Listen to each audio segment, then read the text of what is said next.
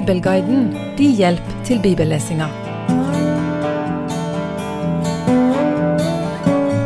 Israelsfolket ville ha en konge, og de fikk Saul. Han ble salva av profeten Samuel, og i en overgangsperiode virker det som om Saul har med seg Samuel som leder. Sist gang leste vi kapittel tolv, der Samuel holdt sin siste tale til hele folket. Samuel trekker seg tilbake fra offentligheten, og Saul regjerer alene. Samuel er ikke helt ferdig med sin gjerning, men han har en mindre offentlig rolle. Det går et år før krigen mot filistene tar seg opp igjen. Filistene var en av Israels farligste fiender ifra dommertida til de blir slått av kong David. For Saul ble de en viktig brikke i hans fall. Kanskje ikke så mye på grunn av det filisterne gjør sjøl, men mer på grunn av det Saul gjør, for å verne seg ifra filistene. Vi leser ifra første Samuels bok, kapittel 13, vers 1. I ett år hadde Saul den gang vært konge. Da han hadde vært konge over Israel i to år, valgte han seg 3000 mann av Israel. Av dem var 2000 med Saul i Mikmas og i Betelfjellene, og 1000 var med Jonathan i Gibea i Benjamin. Resten av folket lot han fare hjem hver til sitt telt. Og Jonathan slo filistrenes vaktposter i Geba. Dette fikk filistrene høre, men Saul lot hornet lyde rundt omkring i hele landet og sa, Hebreerne skal høre om det. Og hele Israel fikk høre meldingen om at Saul hadde slått filistrenes vaktposter, og likeså at filistrene hadde lagt Israel for hat. Og folket ble kalt sammen for å følge Saul ut til Gilgal. Filistrene samlet seg for å føre krig mot Israel. 30 000 vogner, 6000 hestfolk og fotfolk så mange som sanden ved havets bredd. De dro opp og slo leir ved Mikmas øst for Bet-Aven. Da Israels menn så at de var i fare fordi folket ble hardt angrepet, gjemte de seg i huler og hellere og fjellkløfter og kjellere og brønner. Saul velger seg 3000 mann, og han drar i krig. 2000 følger kongen sjøl, altså Saul, og ca. 1000 følger sønnen hans Jonathan. Dette er første gang kong Sauls eldste sønn, Jonathan, nevnes i Bibelen. Han nevnes her fordi han slår filistenes vaktposter i Geba. Dette sprer seg både hos filistene og hos israelittene. Men i alle fall hos israelittene blir det sagt at det er Saul som har slått vaktpostene. Om dette skyldes at det var Saul som var sjef eller konge, og at det var derfor han som skulle ha æren, eller at det skyldes at Saul bevisst stjal sønnens ære, vet vi ikke. Men som vi skal se i de videre kapitlene, er ikke forholdet mellom far og sønn, mellom Saul og Jonathan, så enkelt. Kanskje ser vi her starten på problemene, at faren stjeler sønnens ære. Dette blir uansett spekulasjoner. Israel hadde mønstra 3000 mann, og filisterne samla 30 000 vogner, ti ganger så mye bare der. De hadde også 6000 hestefolk og så mye fotfolk som sanden på stranden. Ikke en lystig situasjon for Israel, ikke rart de gjemte seg i det de fant av gjemmesteder. Vi leser videre fra vers 7. Noen av hebreerne gikk over Jordan til Gads og Gileads land. Men Saul var ennå i Gilgal, og hele folket fulgte ham skjelvende. Han ventet sju dager, til den tiden Samuel hadde fastsatt. Men Samuel kom ikke til Gilgal, og folket spredte seg og forlot Saul. Da sa Saul, Kom hit til meg med brennofferet og fredsofferet. Og så ofret han brennofferet.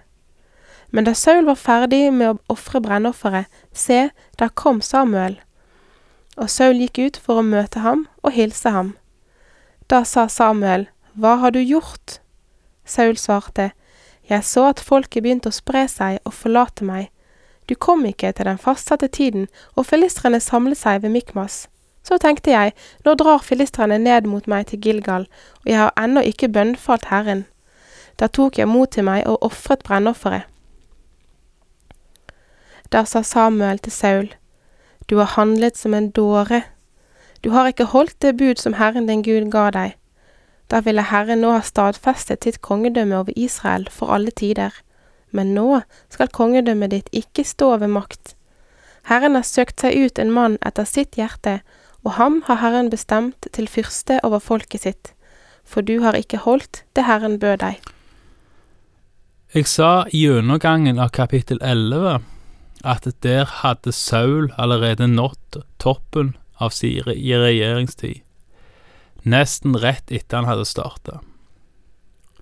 Menneskelig sett, eller ytre sett, kan det virke å være feil, og særlig når en leser mot slutten av kapittel 14, som omtaler Sauls storverk i sin regjeringstid. Men hva Saul gjør når han ikke lenger tør vente på Samuel, er grunnen til at jeg mener toppen er nådd allerede i dagens avsnitt.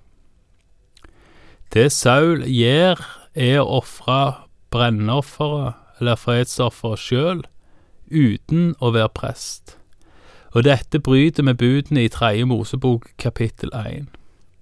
Der står det klart at det er Arons sønner, eller prestene, som skal stå for selve ofringa og stenkinga av blodet. Det skal ikke den som bærer offeret fram, gjøre sjøl. Dette budet bryter Saul. Hvorfor, kan en spørre seg. Og Det kan en selvfølgelig lure på, men teksten antyder flere grunner. For det første at Samuel ikke kom når Saul ventet han. For det andre fordi folket spredde seg og Saul ble igjen. For det tredje fordi filistene samla seg i Mikmas og det brygde mot krig. Saul forteller òg til Samuel at han hadde et ønske om å bønnfalle Gud òg før slaget. Mange grunner, men han blir likevel kalt for en dåre eller tåpelige av Samuel. Hvorfor? Jo, fordi han har brutt Herrens bud. Og igjen så kommer Samuel med ord til doms over en far og hans familie. Samuel sier først at dersom Saul hadde venta, så hadde Gud stadfesta Sauls kongedømme til evig tid. Men nå blir det tatt ifra han og gitt til en annen. Det blir da òg tatt ifra Sauls etterkommere i praksis Jonathan. Tapet for Saul og hans ett til evig tid ved å ta seg til rette på denne måten, det tapet er helt utrolig. Vi leser videre fra vers 15. Så gjorde Samuel seg klar og dro fra Gilgal opp til Gibea i Benjamin. Og Saul mønstret de folkene han hadde hos seg, omkring 600 mann. Saul og sønnen hans Jonathan og de folkene som de hadde hos seg, lå i Geba i Benjamin, og filistrene hadde slått leir ved Mikmas. Da dro det en flokk ut av filistrenes leir for å herje. Den var delt i tre lag. Det ene laget tok veien til Ofra, til Sjualbygden, Den andre tok veien til Bet Horon. Det tredje laget tok veien til den bygden som rager opp over Sheboimdalen, bort imot ørkenen. Den gang fantes ikke en smed i hele Israels land, for filistrene tenkte som så. Hebreerne kunne ellers lage seg sverd og spyd. Hele Israel måtte gå ned til filistrene for å få kvesset sine plogjern og sine hakker, sine økser og sine plogskjær. Og prisen var én pim for å få skjerpet plogjern og hakker, og en tredjedel sekel for økser og for å få en pigg påsatt. Slik gikk det til at på den dagen da striden sto, fantes det ikke sverd eller spyd hos noen av alle de folk som var med Saul og Jonathan. Bare Saul og sønnen hans Jonathan hadde det. Filistrenes forpost rykket fram til Mikmas skare. Kapittel 13 slutter her, i midten av oppbygninga til et slag. Saul mønstrer de 600 som er igjen av hans hær, på nærmere 3000. Hvor mange de andre var, vet vi ikke, men de tallene som nevnes, var at det var i alle fall 36 000 i tillegg til fotsoldater. Legg òg merke til at filistene hadde mer avanserte våpen. Sverd eller spyd hadde bare Saul og Jonathan. Resten hadde enklere våpen.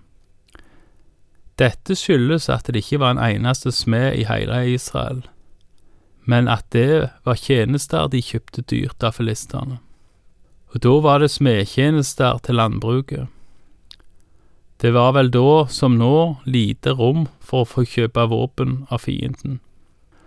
Og det ser dobbelt mørkt ut for Saul og Israel.